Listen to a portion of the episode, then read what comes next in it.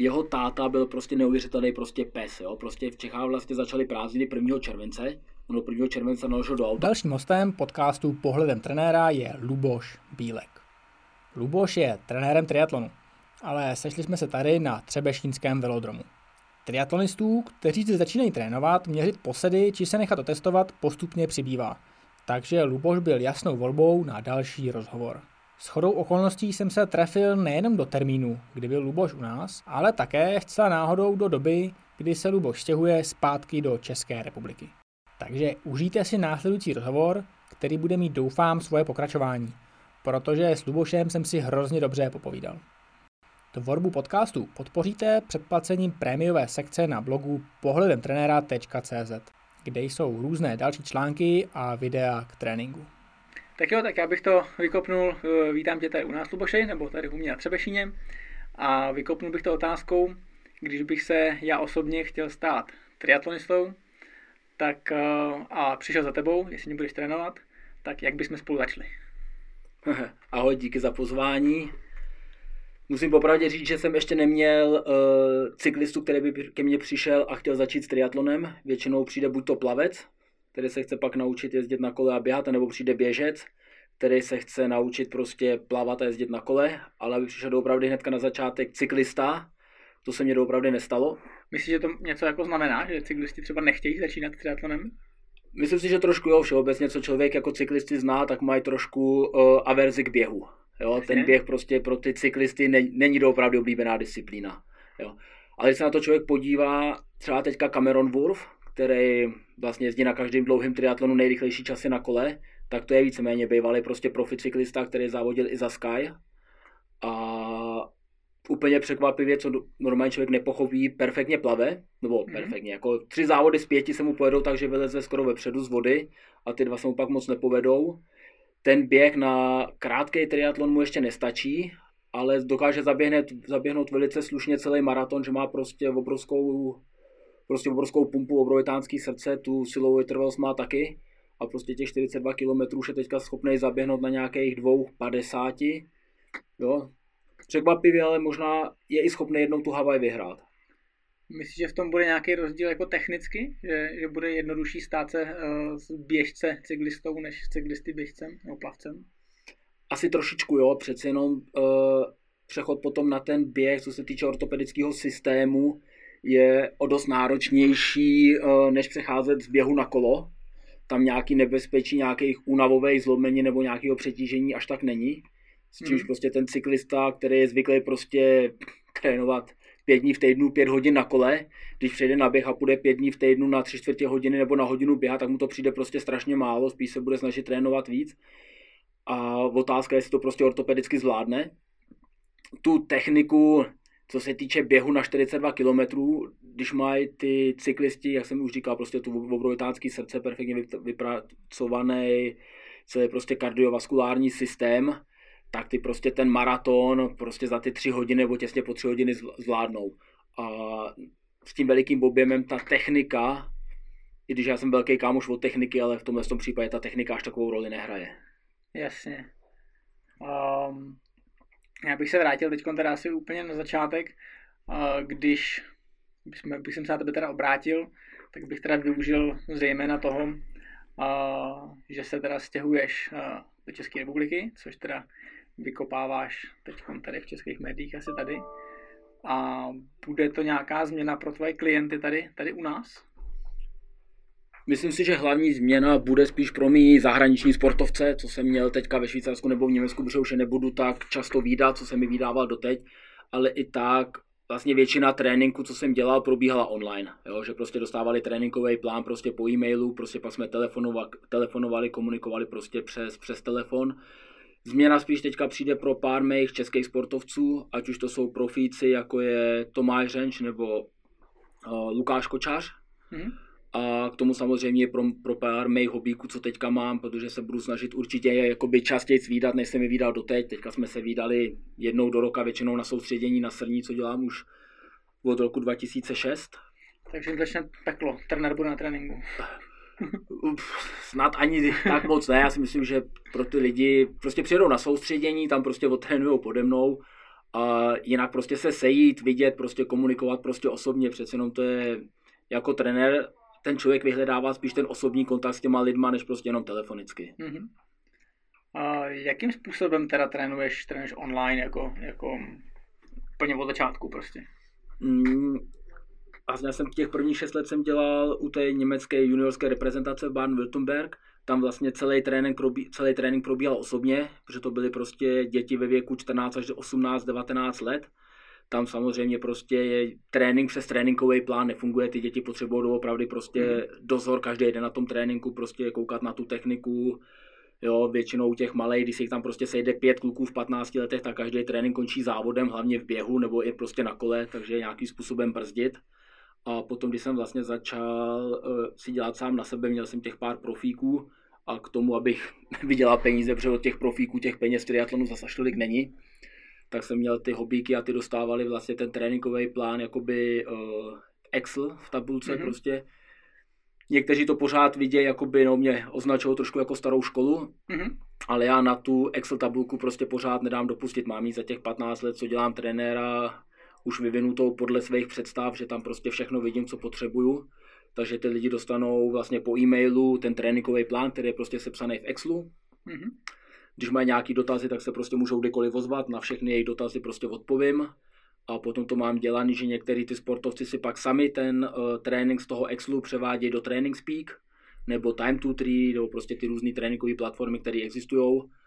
A nebo mě prostě stačí, pokud jenom potom, protože spousta z těch lidí, co trénují, mají relativně slušný prostě pozice v práci, že prostě to nejsou lidi, kteří by prostě vyšli doopravdy jenom se čtyřiceti hodinama práce, většinou to jsou prostě ve vyšších pozicích, kteří mají prostě padesát šedesát hodin, k tomu mají prostě doma rodiny a snaží se nějakým způsobem ten trénink mít co nejjednodušší. Jasně. Prostě ty to mají prostě v té Excel tabelce, otrénují a potom jenom přijdou domů a prostě spojí hodinky s počítačem a tam prostě na Polar Flow nebo na Garmin Connect se mě prostě ty data vyhra- nahrajou a já si to prostě potom prohlídnu a potom vlastně těm lidem dávám zpětnou vazbu, jestli prostě to bylo všechno v pořádku nebo co mají změnit. A jak často třeba děláš takovouhle, takovouhle jako update, že se sportovec jako vydal nějakým špatným směrem, nebo, nebo jako děláš update jako na denní bázi, týdenní bázi? Dalo by se říct, že úplně každý den, to musím jako přiznat, to jako nedělám, ten Garmin Connect tam prostě nekontroluju, ale minimálně jednou týdně, většinou dvakrát týdně, prostě to tam doopravdy prostě prohlídnu, většinou v ty dny, když je prostě jakoby intenzivní trénink, pokud ty lidi tam mají napsanou hodinu volně kolo, nebo prostě čtyřicet minut volnej klus, tak to z mýho pohledu není až tak zapotřebí prostě Jasně. kontrolovat, tam jde prostě o to, pokud mají nějaký intervalový trénink, nebo prostě už doopravdy něco dlouhýho na kolem, nebo dlouhý běh, tak to jim pak jako kontroluju, tu zpětnou vazbu jim tam dávám.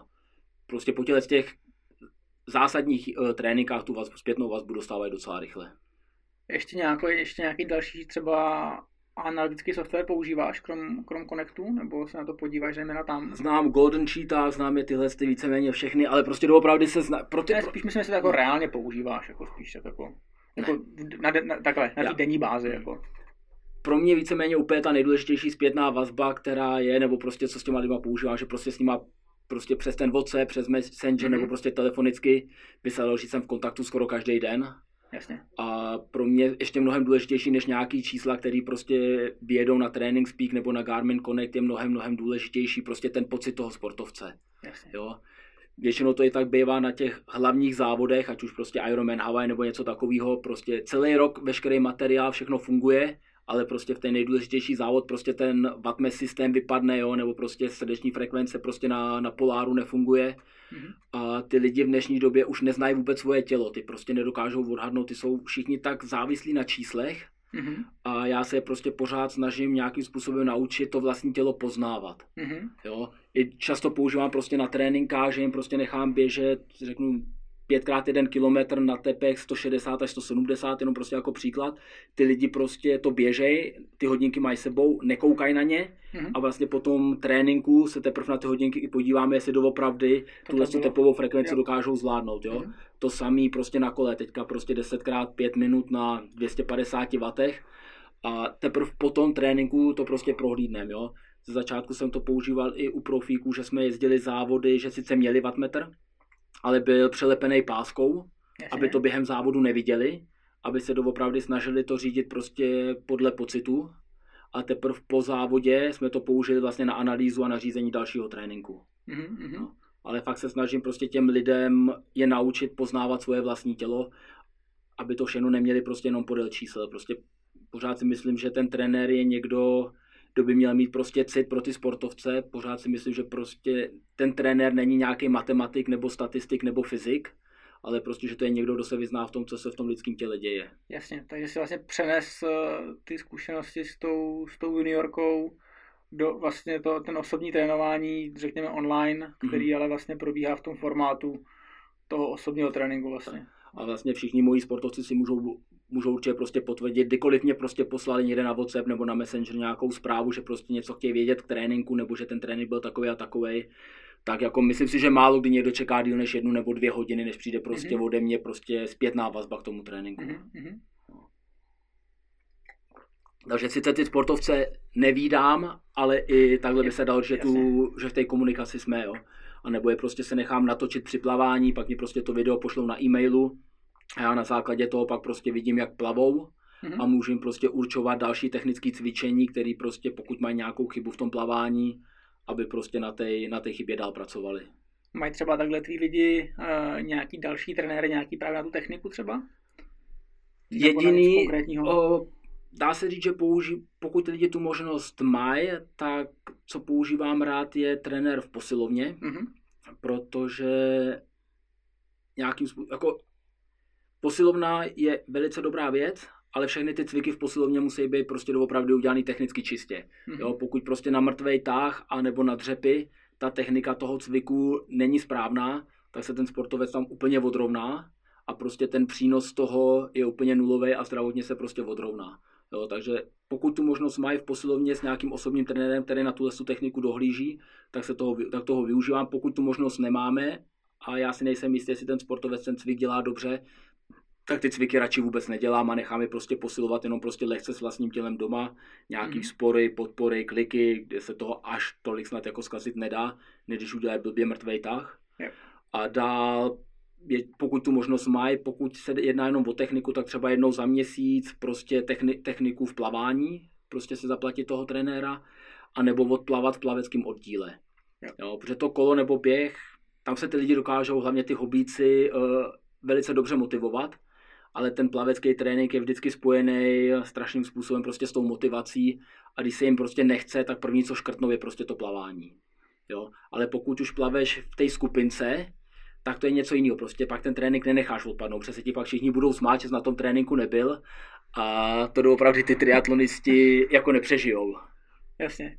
Možná, že to bude spíš ten rozdíl, proč cyklisti nedělají triatlon. Já osobně nemám problém s běháním, ale do bazénu se mi, by mě jako nikdo moc jako nedostal. No. A jenom a... někde spadneš do bazénu a budeš muset. No, tak jo, asi, asi jako, no, možná bude problém spíš v tom, v tom plavání. Um, myslíš, že by ti to třeba, třeba pomohlo jako, nebo v rozvoji toho tréninku, kdyby jsi víc používal nějaký, nějaký jako čísla? A ve smyslu, ale to je moderní, proto se na to ptám. Mm, to je přesně ono, je to doopravdy moderní, ty, spousta lidí to vyžaduje. Máš tady ještě nějakého klienta, který by za tebou přišel a ty bys řekl, jo, tady dostaneš plán v Excelu a on řekl, no počkej, já chci jako TrainingPeaks a řekneš, tak, tak to sorry. Mm, je pravda, že přijdou lidi a řeknou doopravdy, že ten plán jako řeknou, že by ho chtěli v tom TrainingPeaks. Ale většinou jsem jim, do, no víceméně pokaždý jsem jim dokázal prostě odůvodnit, proč mm-hmm. to používám v tom Excelu. Jasně. Takže si to prostě ode mě ten plán dostanou v Excelu a oni si to pak sami z toho Excelu prostě přepíšou do toho TrainingPeaks. Jo, jo. Jo. Já prostě v tom TrainingPeaks, prostě celý můj princip tréninku, celá ta moje filozofie je postavená prostě na principu superkompenzace. Mm-hmm. A já prostě tam to zatížení v těch jednotlivých dnech, když ten plán píšu, v tom svém Excelu vidím.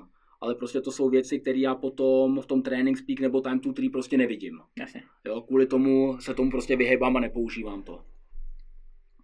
Nebylo by to, o, asi poslední otázka na toto téma, uh, čistě logisticky jako jednodušší spravovat víc lidí jako v jedné aplikaci, než to rozesílat vlastně jeden upravovaný soubor, že každý ten soubor je pak unikátní, že jo? To vlastně logisticky si myslím, že je mnohem náročnější. Jako.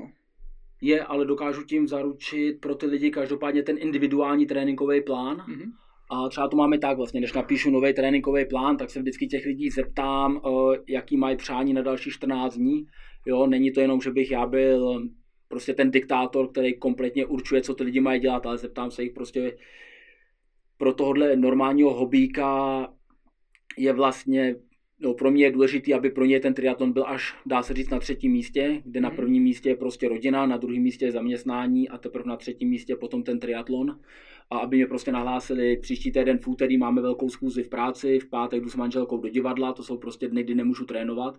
A k tomu prostě ten plán jim uh, jakoby sestavuju. Jasně, jasně. No, že tam zohledňuju prostě každý přání od těch, od těch lidí a tím, prostě pokud v tom plánu je napsaný prostě v pátek jdeš do divadla, tak ten člověk každopádně ví, že to je prostě jeho individuální plán. Mm-hmm. No. Jako časově asi to bude náročnější přes ten, přes ten Excel, prostě pro každého to dělá takhle jakoby všechno zvlášť, ale doteďka mě to jakoby nikdy nevadilo a myslím si, že prostě, že to i ty lidi oceňují, že všichni vědí, že mají prostě svůj vlastní tréninkový plán a že to není jeden prostě tréninkový plán, který tam je prostě online pro padesát lidí. Nebojuješ právě třeba s touhletou myšlenkou toho, jako spousta trenérů v, uvoz, v uvozovkách trenérů používá jako kontrol C, kontrolové plán?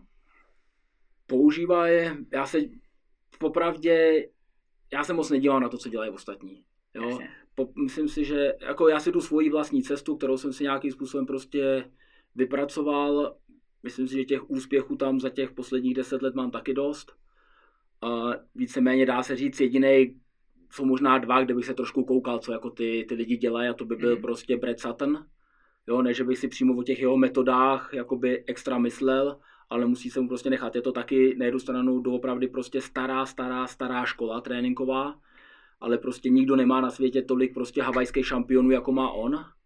A na druhou stranu to je, pokud si myslím, že je velice dobrý můj kamarád, je Dan Lorang, trenér Walt Frodena a Anne Haug, mm-hmm. který prostě zase na druhou stranu jde všechno prostě strašně vědecky, prostě všechno vyhodnocování do největšího detailu, ale tady je prostě vidět, že je prostě několik cest, které vedou prostě k vrcholu. Jo? Brett Sutton, úplně ta stará škola, Dan Lorang, úplně ta nejnovější. Já se osobně vidím nějakým způsobem prostě někde mezi těmhle s těma dvěma. Formou stará škola, co myslíš přesně? Stará škola vlastně Brett Sutton nepoužívá, jako ten asi ne, ani neví, že existuje Garmin Connect, ten asi ani pomalu neví, že existuje nějaký wattmetr, ale prostě ty, ty sportovci prostě všichni znají svoje tělo velice, velice dobře. Papír, a, tuška, stopky. Papír, tuška, stopky, víceméně i ten Brett. Spousta lidí se ho snaží napodobovat, nechávají ty lidi trénovat neuvěřitelný kvanta, mm-hmm. ale nikdo z těch lidí prostě neví a hlavně nedokáže odhadnout, co dokáže odhadnout Brett. Jo? Ten Brett třeba tu Danielu Ruff vidí každý den ráno prostě ve Svatém Mořici a vždycky se píše o tom, že prostě, že je naložil do auta, odvěz je čtyřicet pět kilometrů od Svatého Mořice a oni museli čtyřicet pět kilometrů prostě pak běžet zpátky, jo? Že když jedou na nějaký závod, který je tři sta kilometrů daleko prostě od, od Svatého Mořice, že tam těch tři sta kilometrů jeden den jedou na kole, tam přespěj, druhý den od závoděj, přespěj a třetí den zase tři sta kilometrů zpátky. Jo? To jsou historky, které každého zajímají, všichni o tom píšou, ale nikdo nepíše o tom, že Daniela prostě přijde ráno ke snídani, Bretty vidí, podívá se jí do očí a vidí, hele, ty seš dneska tuhády zase spát a trénovat nebudeš. Jo? To prostě, to nikoho nezajímá, jo? Prostě všichni chtějí vědět ty neuvěřitelné tréninkové dávky, ale to je ta největší síla prostě toho Bretta, jo? Ten nemá, nepotřebuje vědět, jestli má prostě ten den zvýšený prostě puls, jo, jestli má prostě nějaký jiný prostě zvýšený parametr, aby prostě netrénoval, on se na ní podívá a vidí to na tom sportovcovi. A to je pro mě osobně prostě mnohem víc, než se podívat buchví na jakýkoliv, na nějaký, na nějaký čísla, které jsou prostě zveřejňované. Mm-hmm. Ale snažím se prostě i tu pomoc těch čísel jakoby využívat. Jo. Velice teďka poslední dobou spolupracuju s Majsesi. Jsem koukal. Jo. Takže jako ty čísla používám a snažím se tam prostě pro sebe i najít nějakým způsobem uh, tu cestu, že zapojuju prostě svoje zkušenosti, svůj prostě pocit pro ten trénink, pro toho sportovce s těma výsledkama, který prostě mají se si vyhodí, že to je prostě kombinace více věcí dohromady. Jasně. Našel jsi tam nějaký, uh, má nebo takhle, u většiny klientů, takhle, uh, většina klientů používá tvých Mysasi? Uh, dá se říct, uh, ze zahraničních bohužel ne, s těm zahraničním Aha. to se mi ještě pořád nedaří nějakým způsobem uh, jakoby prodat, i když vlastně celý Mysasi je dělaný v angličtině, že tam ty lidi mm-hmm. opravdu všechno najdou, teďka byl ten webinár velice dobře dělaný, i se to snažím těm sportovcům jakoby, dá se říct, vnutit, Mm-hmm. Jo, tam jediný problém, který já prostě jim tam, přes co jim to nedotáhnu, je těch prvních patnáct měření, které musí mít patnáct minut. To je prostě něco doopravdy, ty lidi to prostě změřejí šestkrát, osmkrát, desetkrát, ale pak prostě odpadnou a jakmile se nedostanou skrz tuhle tu první fázi, aby si pak měřili jenom ty krátké čtyřminutovky a dejme tomu jednou za týden udělali dlouhý měření, to je něco, na čem mě spousta lidí doopravdy odpadne. Jo, já na to třeba nalákám, začátek udělají, ale zase na druhou stranu, kdyby všechny měření byly dvě minuty už od začátku, tak prostě tam nikdy nebude prostě ta správnost toho Jasně. měření. Jo. Jak se ti teda podařilo zkombinovat to, to máš asi s tím plánem v tom Excelu? Nemám to zkombinovaný. Já vlastně ten plán mám uh, víceméně i celý, co jsem doteďka měl ty zkušenost toho Majsesi, že dokážu, i když te, už ten plán dopředu píšu, tak dokážu říct, jaký čísla mě potom Majsesi vyhodí prostě mm-hmm. i za čtrnáct dní. Jo, že už nějakým způsobem dokážu odhadnout, co v tom lidském těle prostě probíhá. Mm-hmm. A dá se říct, že doopravdy ty čísla určitě z devadesát procent sedí, že když prostě chci toho sportovce přetížit, že mu pak vyjedou špatný čísla na Majsesi mm-hmm. a když pak přijde odpočinek nebo prostě i speciálníma nebo prostě určitýma tréninkovýma jednotkama ho zase z té letargie probrat, mm-hmm. takže to doteďka fungovalo jako velice dobře. Oh. A ty lidi mě víceméně, dá se říct, když si změřejí prostě ráno Majsesi, tak mě to pak pošlou prostě přes WhatsApp, mě prostě mm-hmm. pošlou screenshot mm-hmm. prostě mm-hmm. z telefonu a já se to prostě prohlídnu, pokud třeba je, je tam napsaný na jeden den, že by ten sportovec si měl dát odpočinek, ale já doopravdy vím, co den předtím otrénoval a vím, co tím tréninkem sleduju. Sice je i doporučení, že by měl udělat odpočinek, ale já prostě Chceš, chci, chci pokračovat, jasně. aby ho vlastně, dá se říct, prostě na pár dní odrovnal, tak mu řeknu, i když čísla jsou špatný, tak prostě musíš trénovat dál. dál. Mm-hmm. A potom jim prostě dám po té delší době třeba ten odpočinek, jo. Mm-hmm. Takže jako musím říct, že to doteďka, že jsem to dokázal vždycky dopředu velice slušně odhadnout. Mm-hmm. A i třeba na, jo, taky tím cílem je ty lidi doopravdy prostě zatížit. Jak jsem už říkal předtím, jo, prostě můj princip toho tréninku, ta moje filozofie stojí na té superkompenzaci. Samozřejmě znám všech i ty další studie, které ukazují, že superkompenzace neexistuje. Ale já si prostě zatím budu stát, že prostě je, řídím se tím celou dobu. A vím, že prostě když pak těm lidem ten odpočinek dám, že se během toho prostě zotavějí. Uh, jak se teda vyvíjela tvoje, tvoje cesta uh, k nějaký týdlentý, řekněme, jako finální metodě, nebo už jako rokama ostřílený a vyzkoušený a, a, a od začátku tady v Čechách přes, přes tu juniorku a tak. Měl jsi nějaký jako um, vstupy nějakých jiných systémů, který jsi zkoušel a zahodil jako neefektivní, nepoužitelný, nepraktický? To bude, asi na, otázka, to bude asi na hodně dlouho ta odpověď. Když jsem začínal sám v devadesát osm prostě s triatlonem, tak jsem byl tenkrát úplně vyšašený, prostě první Polar jsem si koupil, prostě srdeční frekvence, úplně všechno, prostě první měření, prostě srdeční frekvence, ať už jenom prostě tej klidové, jenom v leže, potom takový ty prostě v leže, v sedě, ve stoje, zase v leže, trošičku mm-hmm. i vlastně teďka, kterým způsobem jde i Majsesi na ty dlouhý měření. To jsem si, tenkrát samozřejmě to ještě nešlo přes tu srdeční variabilitu, ale šlo to jenom prostě přes obyčejně přes step, jo.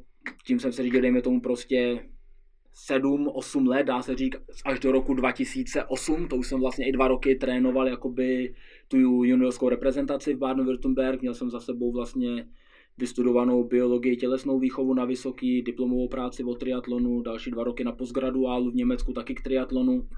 Takže v té době jsem, bych se nazval typický ten vědátor, mm-hmm. který prostě všechno šel, prostě srdeční frekvence, přes laktát, jo, prostě všechny takové ty vědecké trendy, které tenkrát existovaly. Až do roku dva tisíce osm vlastně se to hodně změnilo po olympijských hrách v Pekingu. Když jsem byl na školení dva tisíce sedm v Německu, tak tam přednášel Roland Knoll, který tenkrát trénoval německou reprezentaci, takže měl Daniela Ungera, mistra světa dva tisíce sedm, Jana Frodena, olympijského vítěze dva tisíce osm. A toho se tam tenkrát na tom školení ptali, jakým způsobem prostě řídí ten uh, trénink od těch, mm. od těch nej, nejlepších Němců na olympijském. To bylo školení jako pro tebe jako trenér? Školení pro, pro, trenéru, pro vlastně triatlonový trenéry, mm. který vlastně v Německu byli. Tam se musí jako doopravdy nechat, že ty školení byly na, doopravdy na nejvyšší úrovni.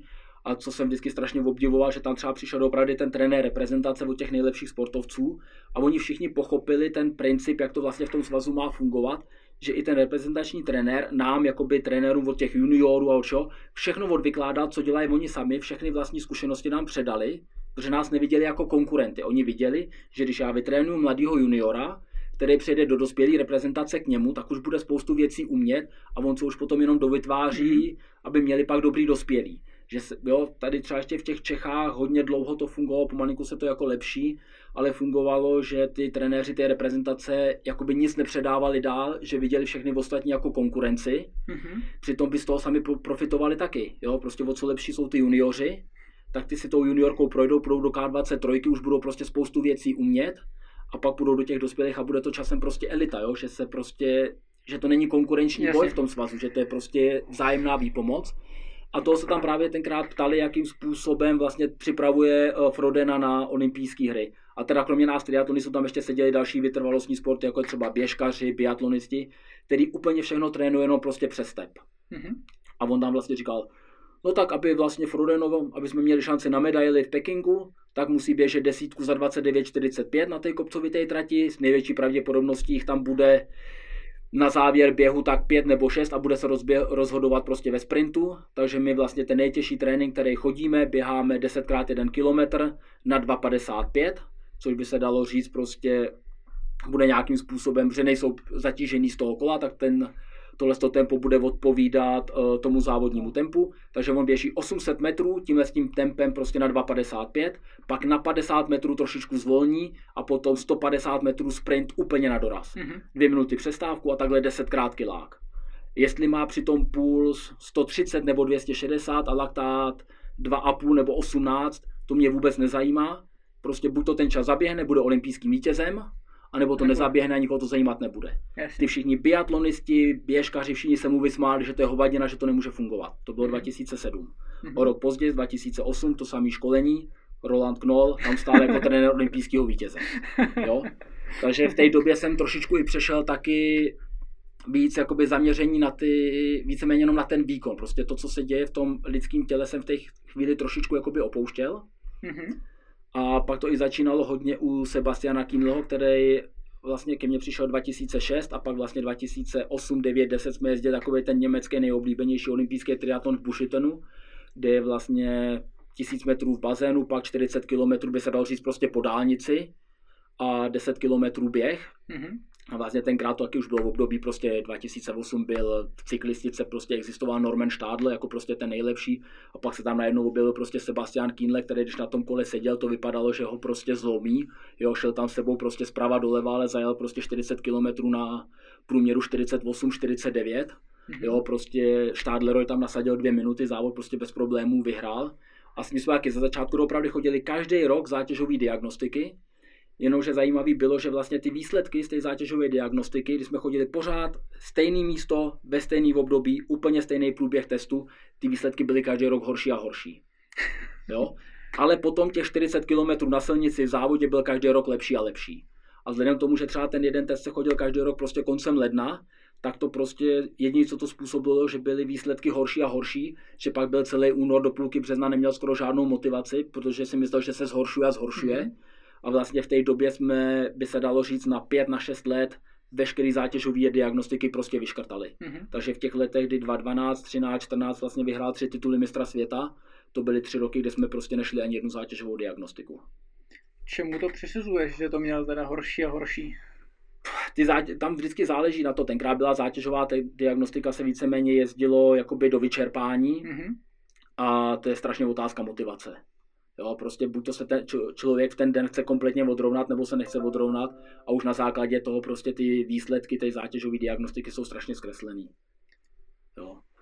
A my jsme vlastně ty rok, když se na to člověk podívá třeba na ten jeho závod dva tisíce dvanáct, na což je to asi podle mě nejlepší triatlonový video, který kdy bylo natočený, když vlastně předjíždí celý ten balík na tom kole, tak kdybychom tenkrát všechno jezdili i závody podle wattmetru, tak by tahle ta situace nikdy prostě nenastala. Jo? To prostě bylo trošku harakiri akce, ale prostě víceméně ho udělal, dalo by se říct, prostě nesmrtelným. Uh-huh. A teď používáš nějaký, nějakou zátěžovou diagnostiku u klientů, hmm. že posílají výsledky nebo něco, když hmm. je tam třeba nějaký jiný protokol, než, než do maxima nějaká rampa? Chodím pro hobíky, chodím relativně jenom prostě takovej, dalo by se říct, to obyčejný, který měří, jestli se to jmenuje Ironman. Uh-huh. To měří vlastně jenom uh, vlastně poměr dechovaného a vydechovaného vzduchu prostě na poměr uh, O dva, C O dva a tam vlastně se dá relativně dobře určit prostě do jaké intenzity se spotřebuje mm-hmm. prostě ještě energie získávána z tuků, a od jaké energie už to všechno víceméně vychází z cukru, což je vlastně trénink pro normální hobíka, který se připravuje na Havaj, mm-hmm. to úplně bohatě stačí. Tenhle ten člověk nepotřebuje v zátěžové diagnostice chodit prostě úplně do vyčerpání, protože to jsou prostě intenzity, které v tom tréninku skoro vůbec nechodí a v závodě se prostě k tomu ani zdaleka nepřiblíží. Mm-hmm.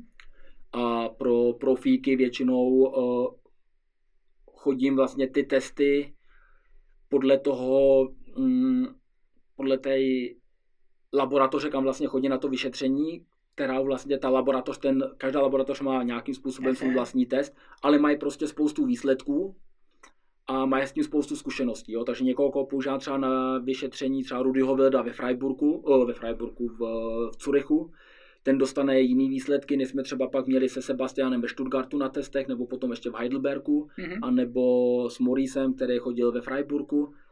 A vlastně pak jsem si nechával od těch uh, doktorů, kteří s nima vlastně ty testy dělali, tak s nima jsme to pak jakoby probírali ty hodnoty pro vlastně? ten, pro ten trénink, no vlastně pro tu tepovou frekvenci, no pro ten wattmetr, podle čeho by měli trénovat. Takže jako nedá se říct, že bych já sám měl svůj vlastní protokol, ale vždycky jsem prostě po domluvě s těma mm. lidma, kteří vlastně tohle vyšetření dělali, jsme se pak domluvili, co potřebujeme vlastně jezdit. Mm. A ty protokoly mají takhle pracoviště, co se kterými spolupracuješ, když jich jakoby víc. Je to nějakým způsobem podobný, nebo jezdí něco, jako, co bylo úplně jako odlišného, řekněme?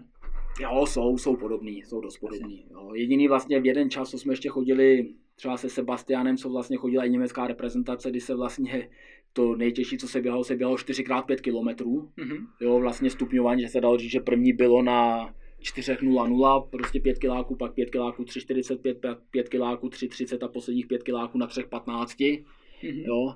Což víceméně by se dalo nazvat výborným testem pro polovičního Ironmana, ale třeba pro ten olympijský triatlon mě to prostě pořád nic neřekne, protože tři patnáct je tempo, pokud s tím běžím na, půl, na tu desítku na olympijském triatlonu, tak prostě nemám nejmenší šanci. Jo. Jasně. No byl vlastně ten test, který se tam chodil. Teďka víceméně nejčastěji, co jezdíme, jezdíme no, prostě ten klasický prostě uh, schodovitý test, mm-hmm. kdy vlastně uh, po třech minutách tam přichází podle toho, kdo to měří mezi dvacet, třicet, čtyřicet wattů, se prostě přidává. Mm-hmm. A chodím většinou, pokud se to dá, tak vlastně v obojí, ať laktát i spotřebu kyslíku.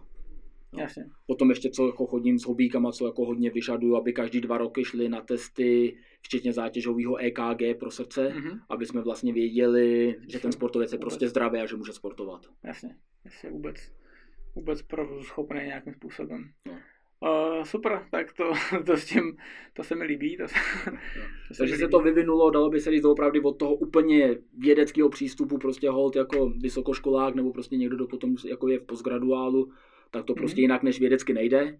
Jo, potom vlastně ten přechod k tomu, k té takzvané staré škole, kdy se prostě tyhle ty věci víceméně nepoužívaly, ale samozřejmě třeba ty největší úspěchy, co jsme mívali se sebím nebo i pak s Andym, to byly i roky, kdy jsem ještě nějakým strašným způsobem jakoby spolu, jakoby vycházel nebo spolupracoval, dá se říct, s laktátem, mm-hmm. kdy prostě za určitých hodnot těsně nad anaerobním prahem, samozřejmě se ten laktát prostě hromadí a těsně pod tou hodnotou anaerobního prahu se za sebe jako odbourával a při těchhle těch hodnotách těsně pod tím prahem, kdy se odbourává, se dá získat i poměrně hodně energie z laktátu nejenom pro srdeční svalovinu, ale i pro kosterní svalovinu. Jo, byly to prostě mm-hmm. úplně šílený tréninky typu padesát krát čtyři sta metrů, kdy se ty rychlé čtyřstovky běhaly tempem na tři patnáct a ty odpočinkový čtyřstovky se běhaly tempem na tři třicet pět, tři čtyřicet, jo. Že to bylo prostě, tam se v tréninku odběhlo dvacet kilometrů za hodinu osm, hodinu devět, jo, takže jako cyklista si to tempo jako nedokážeš tak představit, ale prostě pro toho triatlonistu prostě to jsou, to je tempo, který ty normální lidi nezaběhnou ani na jeden jediný kilometr, jo. A oni tam takhle prostě těch kiláků odstřídali dvacet, kde jsme doopravdy učili tělo prostě s tím laktátem trošičku nahromadit, pak trošičku s tempem zpomalit, ten laktát začít hnedka odbourávat a získat energii pro kosterní svalstvo, jo.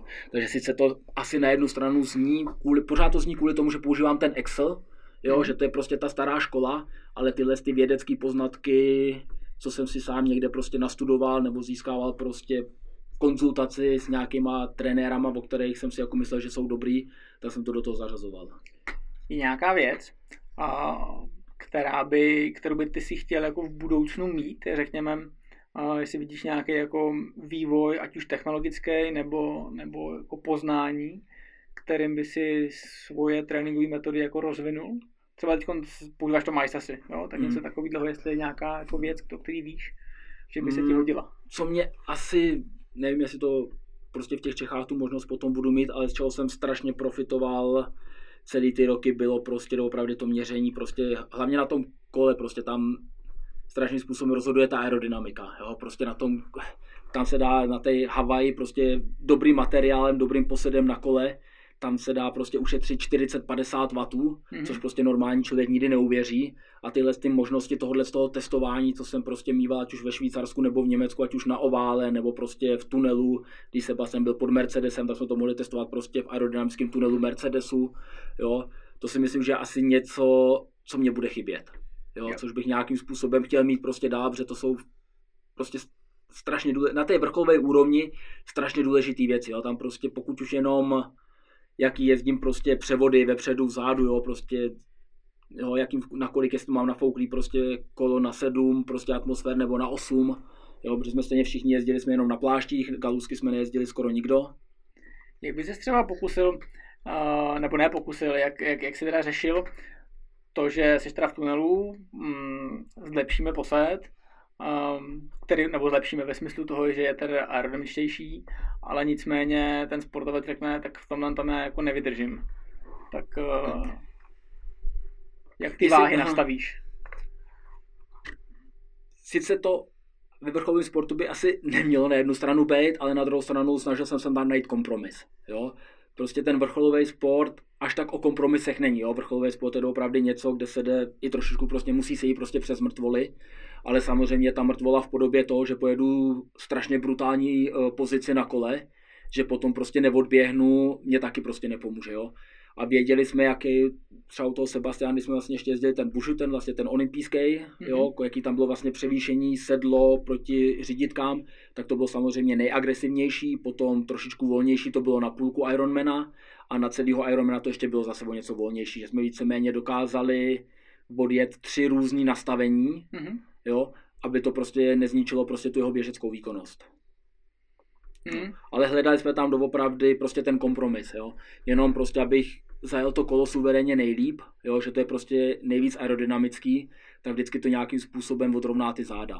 Jo. A my jsme prostě to, jako dá se říct, že prostě třeba protahování, posilování, jo, prostě ty různý balanční cviky, fyzioterapii se chodilo určitě čtyřikrát, pětkrát, šestkrát týdně, jo. Prostě bez toho se ten vrcholový sportovec neobejde. To je asi důležitý, aby zaznělo. No, já si ještě třeba pamatuju, že jsem vlastně dva tisíce dvanáct jsem trénoval taky českou reprezentaci do dvacet tři let. A když jsem se už tenkrát zmínil o to, že jsme prostě potřebovali vlastně vlastního fyzioterapeuta, no takhle vůbec jsem byl překvapený, že oni vůbec žádnýho neměli a že vůbec nevěděli, že by prostě na takovéhle úrovni se mělo s tím fyzioterapeutem prostě pracovat, jo. Tak tenkrát jsem to vlastně ještě Lence Radovi, Lence Kovářovi dával jakoby za úkol, jestli někoho sežene, a sehnala mě tenkrát toho Petra Soukupa, který vlastně se celý, celou tu dobu vlastně u té české reprezentace jakoby docela drží a se mnou má odjetí taky několik let prostě na Havaji, kdy se mě vlastně staral o Sebastiana.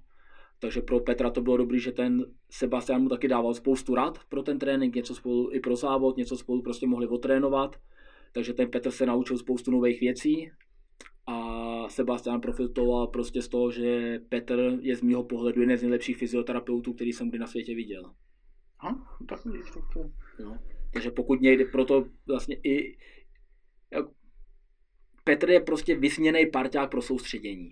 Jasně. No, prostě je velice šikovný, jako říkám, jeden z nejlepších fyzioterapeutů vůbec, co znám, je k tomu ještě dobrý trenér a prostě výborný parťák, který neskazí žádnou srandu, jo, prostě pro soustředění se doopravdy, z mýho pohledu, nenajdu nikoho lepšího, než je Petra, aby ho bral sebou. Mm-hmm. Proto se ho snažím, jako pokud to jde, tak se ho snažím jít vždycky sebou. Vždycky, vždycky s tebou. No dobře. A bude ti chybět teda, krom teda aerodynamického tunelu, tady v Čechách ještě, ještě něco, krom ze Švýcarska? Čokoláda. Čokoláda. Jo, mají tam, mají tam klasický fialový krávy a tak, jo. Mají, mají. A nejhorší bylo, co jsem bydlel, já jsem bydlel dvě, dvě, dva kilometry od továrny Lintu. Aha. No, což bylo velice nebezpečný. máš, máš jako závislost na čokoládě, jo? Co, což je na. Mě to nedovoluje tam chodit. To je ten důvod, proč se stěhujeme domů. Tak to je správný, dobře. Tak jo, takže možná, že teda stoupnou akcie čokoládoven v republice, teda poslouchám. Třeba budu mít nějakého sponzora. Tak to je výzva, tak to je výzva, takže jestli poslouchá nějaký producent, distributor čokolády, tak, tak je tady, tady velký odběratel. No výborně, to jsme u, tématy, u tématu výživa. Tak co, co ty, tví sportovci a výživa? Já si myslím, že v tomhle tom ohledu zůstávám nějakým způsobem ještě lidský, jo, že když si to člověk vezme každý rok, no každý rok, každý tři měsíce se objeví nějaký prostě úplně nový trend, Jasně. který prostě podle kterého by všichni museli být mistři světa, jo. Jako nějakým způsobem se dá, že si to snažím jako všechno přečíst, pak se nad tím zamyslím a dá se říct, že devadesát devět prostě procent z těch různých studií, sportovních diet prostě hnedka odškrtnu, že to prostě nepoužívám. Dlouhý roky jsme se tím uh, drželi se Sebastianem, snažil jsem se to jakoby, uh, dopo, doporučuji to i svým hobíkům i prostě dalším profíkům, víceméně vycházet z toho, co to tělo v tom tréninku spotřebuje, tak ať se i ta surovina jakoby dodává. Mm-hmm. Takže pokud jdu do posilovny, tak tomu tělu musím dodat bílkoviny. Pokud jedu nějaký intenzivní trénink, tak prostě to tělo potřebuje ty cukry, tak už prostě před tím tréninkem tomu tělu prostě nějakým způsobem, třeba i přes ty těstoviny, přes brambory, nějaký ty cukry prostě dodávám. Mm-hmm. A pokud prostě mám dny, kdy jedu jenom obecnou vytrvalost, kdy potřebuji spalovat tuky, tak to jsou dny, kde se prostě víceméně těm cukrům kompletně vyhejbáme a snažíme se ten den vlastně řídit vlastně, dal by se říct ten uh, high fat, low carb. Jasně. Jo? Takže to je nějakým způsobem taková ta kombinace, že se snažím tomu tělu vlastně dodávat tu energii, kterou prostě v tom tréninku potřebuje. Mm-hmm. No. Takže zase nějaký jakoby spíš, spíš jako řekněme um, standardní nebo strážkový přístup, že by si třeba vzal ty tu, jakoby dá se říct, jako vš- mm, a všeobecně podle těch testů jako řešil. Jako všeobecně se dá říct, že se jako těm cukrům snažíme, jako těm rychlejším cukrům se vy, vyhejbáme prostě, mm-hmm. co to jenom jde, ale i tak si myslím, že pokud si jednou za týden ten sportovec prostě jeden řádek, prostě někde nějaký čokolády nebo prostě něčeho doopravdy sladkého dá, že mu to určitě neublíží, jo, prostě nějakým způsobem taky chceme ještě žít, jo, nejde jenom prostě o tu výživu a prostě už takhle si ty sportovci, ty lidi ubírají z toho života strašně moc a že potřebuješ taky něco, trošičku té normality uh, v tom životě mít, jo, takže jako ty úplně ty rychlý cukry se samozřejmě snažíme vynechávat, ale jak jsem říkal, jednou do té, kde se nám něco trošičku dá, tak to jakoby neublíží. Jako hodně je ta výživa směřovaná už tímhle tím způsobem ten uh, high fat, low carb. Mm-hmm. Jo. Do té ketogenové diety o tom nejsem prostě pořád přesvědčený, to víceméně jakoby od toho i odrazuju. Mm-hmm. A jako pořád se snažím spíš těm sportovcům jakoby vysvětlit, když si kupujou někde prostě nějaký jídlo, je to i na principu toho, když si prostě koupím Ferrari za deset milionů, tak taky do něj nebudu rvát prostě ten nejlevnější benzín, ale koupím prostě do tohohle auta ten nejlepší benzín. A prostě hlavně pro ty profíky, prostě to jejich tělo je jejich sportovní nástroj, takže se ho musí snažit nějakým způsobem dobře vyživovat. Mm-hmm. Jo? Takže se jim snažíme vysvětlit prostě, než aby si koupili v tom obchodě úplně to nejlevnější kuře nebo to nejlevnější maso nebo prostě ty nejlevnější suroviny, ať se doopravdy snaží najít prostě jo, jako kvalitní, jo, prostě doopravdy, ať už, i když to bude stát víc, jo, tak ať doopravdy prostě do té výživy, prostě, ať to je nějaký, prostě, ať to je kvalitní výživa, jo, prostě nepotřebují za žádnou cenu prostě někde dovážený kuře prostě pět tisíc kilometrů, ale prostě ať se snaží najít i někoho prostě třeba i v tom jeho prostředí, u kterým víš, že se prostě, že do toho nerve nějaký steroidy, že prostě to kuře vyrostlí, jo, jo něco prostě lokálního, tím, něco prostě lokálního, bez, no, bio prostě. Prostě dalo by se říct prostě i bio, prostě doopravdy kupovat kvalitní výživu. Mm-hmm. Jo. Co se mě třeba ještě i líbilo, nebo co se taky jako ještě snažíme, že třeba maso jako nejíme sedm dní v týdnu. Jo. Mm-hmm. K tomu masu měl jsem taky jedno školení, na kterém jsem byl, který se mě velice líbilo, prostě co šlo taky o výživu. A ta paní, co přednášela, nám doporučovala maso dvakrát týdně a doporučovala jednou v týdnu rybu a jednou v týdnu prostě hovězí. A dalších prostě pět dní v týdnu byla výživa směřovaná hodně prostě na principu jakoby vegetariánské výživy. Mm-hmm. Jo? Což i víceméně směřovalo k tomu, když jsme chodili dvakrát týdně jakoby do posilovny, tak to byly ty dny, kdy se doopravdy prostě fakticky to maso jedlo a ty další dny prostě to posilování s vlastní vahou, to až není zapotřebí tolik tam prostě těch bílkovin tomu dodat, jo. Mm-hmm. Ale i tak třeba taky trošičku prostě nějaký, prostě pro normálního hobíka až tak prostě nějaký doplňky výživy nepoužívám, jo. Ty doplňky výživy spíš až prostě v tom pro hobíka třeba na soustředění, kde je ten tréninkový objem veliký, nebo prostě pro ty profíky, který trénují dvacet pět, třicet, třicet pět hodin týdně, tak prostě aby ochránili tu svalovou hmotu, tak víceméně těsně po tom tréninku prostě nějaký prostě ten protein shake, aby prostě ty bílkoviny Jasně. do toho těla dostaly, aby vlastně nedošlo k odbourávání a prostě ničení té svalové mm-hmm. hmoty. Mm-hmm. No tak jo, tak to máš, tak to máš poměrně, já jsem v minulém dílu tady byl Ivan Rybařík, cyklista na horských kolech, tak vlastně zopakoval, nebo zopakoval teď vlastně to samý, jako racionální, nějaká přirozená strava. Abych se tím jako nesnažil dělat nějakým způsobem prostě šílený, jo. Mm-hmm. Prostě ty, doopravdy těch studií vyleze každý rok tolik a když se to člověk podívá, fakticky musel být prostě po světě běhat sto tisíc mistrů světa, jo, podle toho. Mm-hmm. A co ještě z mýho pohledu, co je k tomu důležitý, prostě ta výživa prostě musí to těm lidem chutnat, jo. Ať jo. to bude sebezdravější, když mu to prostě chutnat nebude, tak to k ničemu nepovede. No, samozřejmě, jako já už taky vrchový sportovec nebudu, mě nejvíc chutají knedliky, když budu jíst každý den knedlik, tak už taky prostě nikdy nic nezaběhnu nebo nezajedu. Jo. Prostě zařadit do toho prostě nějakým způsobem ten rozum, snažit se najít prostě tu, tu zdravou výživu, co mě prostě chutná, jo, kupovat prostě kvalitní, kvali, jo, prostě to kvalitní maso nebo prostě kvalitní suroviny, jo, prostě všechno čerství, pokud to jde, jo, vynechávat McDonald. No jasně. Uh, takže fungovat, fungovat tak nějak vlastně, aby vlastně po té psychologické stránce. Aby to musí, musí, musí se to zohlednit taky k tomu. No. Um, když už jsme u té psychologie, protože pomalu se budeme blížit ke konci, um, co psychologie a, a sportovci, kterým se věnuješ?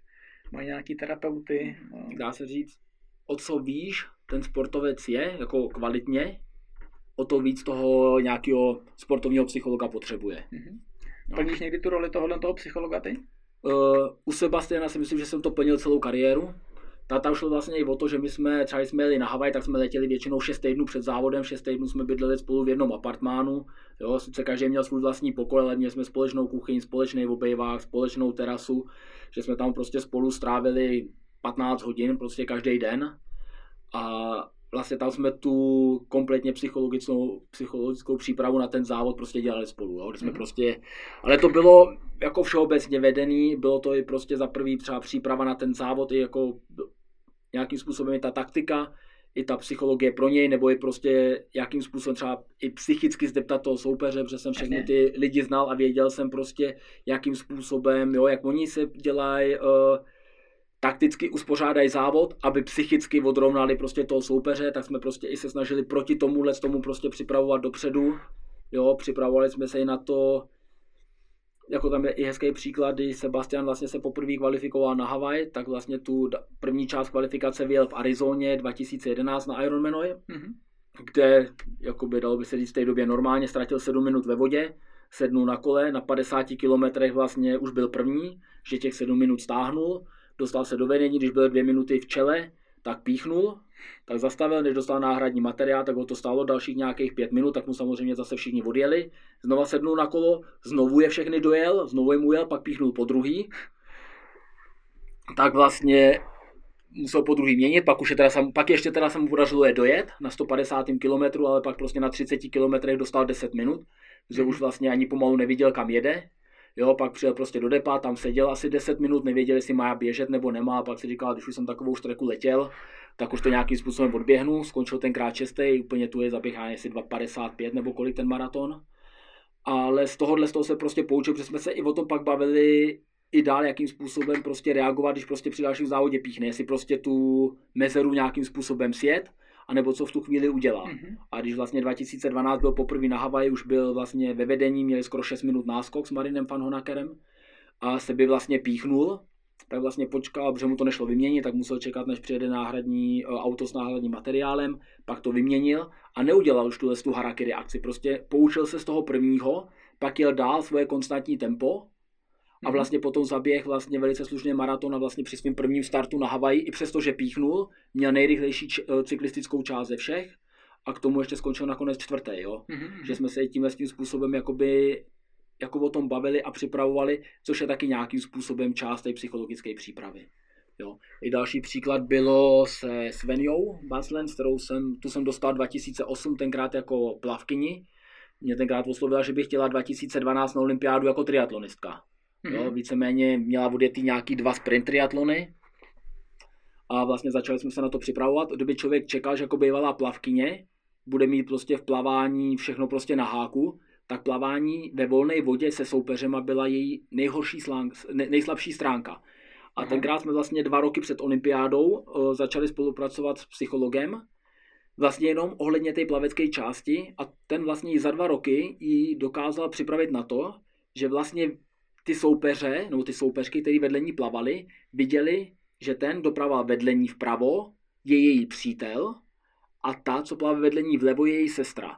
Takže ona vlastně se na to plavání už těšila, že si zaplave s přítelem a se svojí sestrou, jo? Že to nejsou lidi, kteří by ji chtěli prostě mlátit, jo? Když prostě omylem jí někdo prostě někde boukne, tak to je prostě náhoda, aha, jo? Že oni by to dělat nechtěli, a ona v tu chvíli ztratila prostě úplně strach z plavání a prostě, já nevím, jestli šla někde jako sedmá, osmá na olympijských hrách prostě v Londýně z vody a měla bez problémů prostě první skupinu. A to nám vlastně jenom pomohla tahle ta prostě psychologická příprava, ten sportovní psycholog, který prostě po dobu dvou let na tohle to připravil. Mm-hmm. No tak jo, tak to jsme probrali, nutrici jsme probrali, psychologii, aerodynamiku, tak ti bude chybět teda, čokoládu, tak ti bude chybět, samozřejmě nějaký, nějaký tréninkový metody, a k těm jsme se moc moc nedostali. Mohlo by to být určitě, určitě hlubší, ale, ale zase taky máš nějaký svý, nějaký know-how. A já jsem viděl nějakou tvoji přednášku, co byla tady pro svaz z triatlonu, nějakou pozvánku, to bylo někdy loni nebo... Loni v listu, v prosinci. V prosinci to jsem viděl.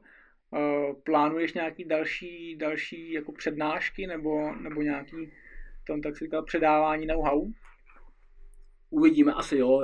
Já jsem vlastně celý, to jsem dělal ještě toho trenéra juniorské reprezentace v tom Baden-Württemberg, tak jsem vlastně celých těch šest let školil všechny mládežnický trenéry v té mm-hmm. spolkové zemi.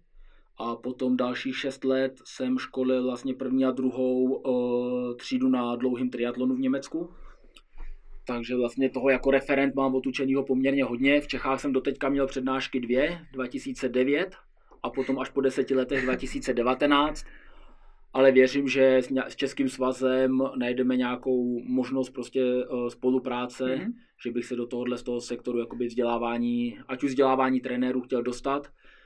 Potom, jestli to bylo, jestli to bylo dva tisíce třináct, nebo když jsem dělal i sám jakoby přednášku, jsem si pronajal na F T V S jakoby mm-hmm. místnost a přednášel jsem, tenkrát mě velice překvapilo, kolik přišlo lidí.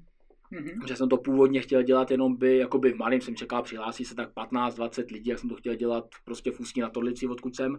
Pak se otevřela přihláška, která se za tři dny musela uzavřít, protože bylo přihlášených sedmdesát pět lidí. Aha. Jo, jako ten zájem tam byl tenkrát veliký, jestli by byl i teďka pořád takovýhle zájem, nedokážu odhadnout. A jestli prostě teďka do těch Čech vrátím, až se tady trošku rozkoukám, tak si myslím, že zase bych dělal nejenom přednášky v rámci jakoby vzdělávání trenérů pro Český svaz, ale i potom jakoby pro, pro, pro, pro hobby sportovce jakoby sám přes sebe. Mm-hmm. Dobře, tak já tě zkusím oslovit určitě, my pak máme tady takový kongres, kongres pro, pro trenéry, pro sportovce. Uh, když se mi střídá třeba patnáct přednášejících během nějakých dvou, třech dnů, tak to tě zkusím ještě oslovit. Velice rád. A, a, takže doufám, že se ještě tady na Třebešině potkáme určitě na, na tom, na tom, anebo na nějaký další přednášce, protože, protože tenhle endurance výkon je hrozně, hrozně komplexní a, a zajímavý. A já mám teda poslední otázku. Uh, co myslíš, že, že je jako nejdůležitější jako ze všech jako věcí prostě u, u těchto jako výkonnostních sportů, které jsou jako delší, delší dobu? Ať už běhání, kolo, triatlon. Jako myslíš, co jako rozhoduje o tom, aby byl jednou nejlepší? Tak, tak. Hlava. No, já si myslím, že prostě všichni ty lidi, kteří v té světové špičce jsou, ať už na olympijských hrách nebo mistrovství světa, ať už prostě na Hawaii nebo třeba i Tour de France, já si myslím, že to jsou plus minus všichni úplně stejní talenti. Jo, všichni plus minus stejnou maximální spotřebu kyslíku, všichni plus minus podobný trénink, všichni odjetí stejné množství kilometrů, všichni plus minus stejnou výživu, prostě podobnou podporu v týmu. podle mě nakonec vyhraje ten, který si to prostě v té hlavě přeje nejvíc, který prostě v tu chvíli dokáže prostě přežít nejvíc bolesti. Mm-hmm. Jo. Já si myslím, že třeba ještě z lidí, co jsem trénoval, do nejlíp dokázal vycházet z bolestí v tréninku byla Ricarda List, která dva tisíce osm vyhrála v Hamburku světový pohár a bohužel prostě s vyřezlou plotinkou, s kterou startovala v, Pek- v Pekingu, tak skončila až na patnáctém místě, kdy byla zdravá, tak třeba by to bylo někde páté osmé místo. Tak teď jsem dokázal vysvětlit a ona se s tím jakoby zžila, s tou představou, že vlastně o co víc jí ten trénink bolí, mm-hmm. o to dřív ten trénink skončí. Jasně. Takže ona extra hledala i v tom tréninku nebo i v těch závodech tu bolest, protože věděla, čím víc to bolí, o to dřív budu v cíli. Mm-hmm. Jo, že to nebylo, aby hledala spíš menší bolest, protože ta menší bolest bude trvat dlouho. Mm-hmm. Jo, takže jsem se jí jako tenkrát snažil vysvětlit a ona prostě v té hlavě už to prostě měla, že prostě hledala tu velikou bolest. Mm-hmm. Jo. Já si třeba myslím, to je jeden z důvodů, proč třeba Frodeno vyhrál třikrát Hawaii a s největší pravděpodobností ještě další roky vyhraje. Jestli bude. Jestli bude. Takže podle mě v té, v té hlavě prostě v hlavě je neporazitelné. Jo? Podle mě to je jediná možnost, jak by se dal v tom závodě porazit přes hlavu, ale doteďka se to víceméně nikomu nepodařilo. Jako asi tělesně je nejlepší ze všech triatlonistů, který kdy byli, že tělesně ho nikdo není schopný porazit. Mm-hmm. Takže jediná možnost tam je ho prostě nějakým způsobem během závodu nahlodat v hlavě. Jo? Takže ten vrcholový sport je podle mě nejvíc v hlavě, protože jak jsem už říkám, tělesně budou všichni na tom plus minus stejně, všichni mají stejný kola, jo, všichni mají stejné vybavení, ale prostě nakonec vyhraje ten, který prostě, který to nejvíc chce. Nejvíc chce. Uh, a ještě úplně poslední otázku, úplně takovou kontroverzní nebo to. Co myslíš, že v dnešním tréninku a v dnešní době uh, řekněme nejvíc přeceňovaná věc, co by si jako byl schopen jako to, co se jako dělá, jestli, nebo jestli se něco dělá, tak co by si byl schopen jako zahodit?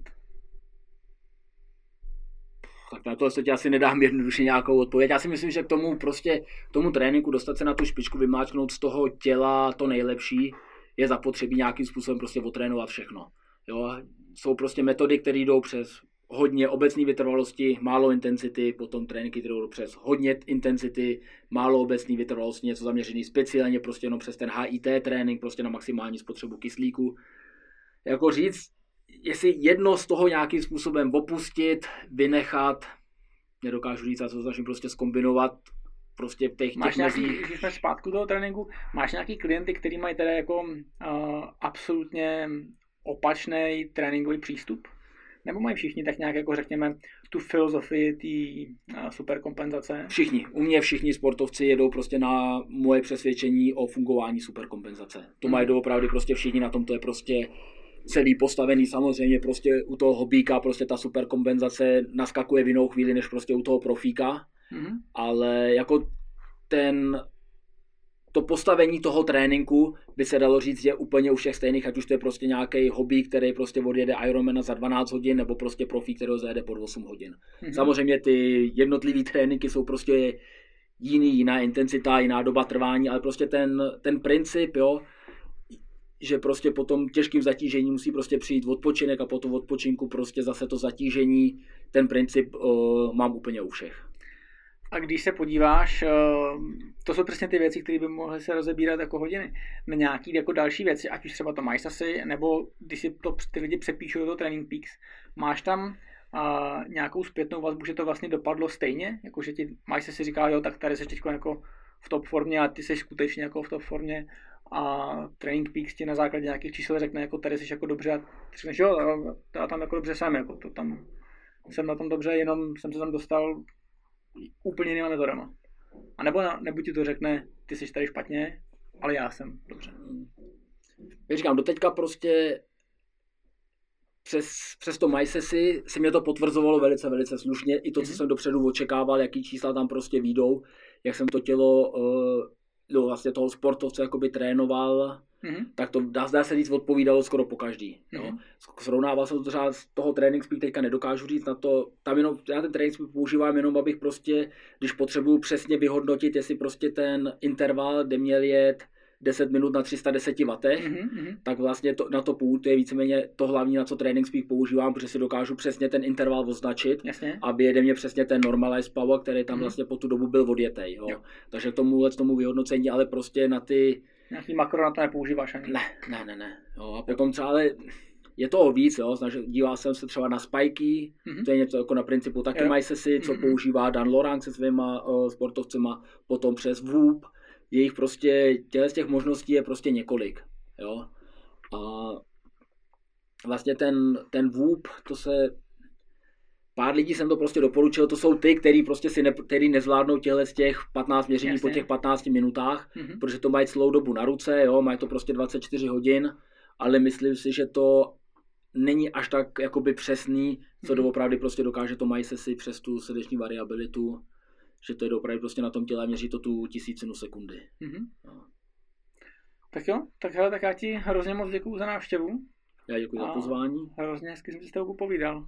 Rozhodně uh, budu rád na nějaký, si tě někde poslouchat, někde, někde znova, ještě někdy jindy. Doufám, že se ještě uvidíme. Tak jo, díky moc. Ahoj. Poslouchali jste další rozhovorový díl, tentokrát s Lubošem Bílkem.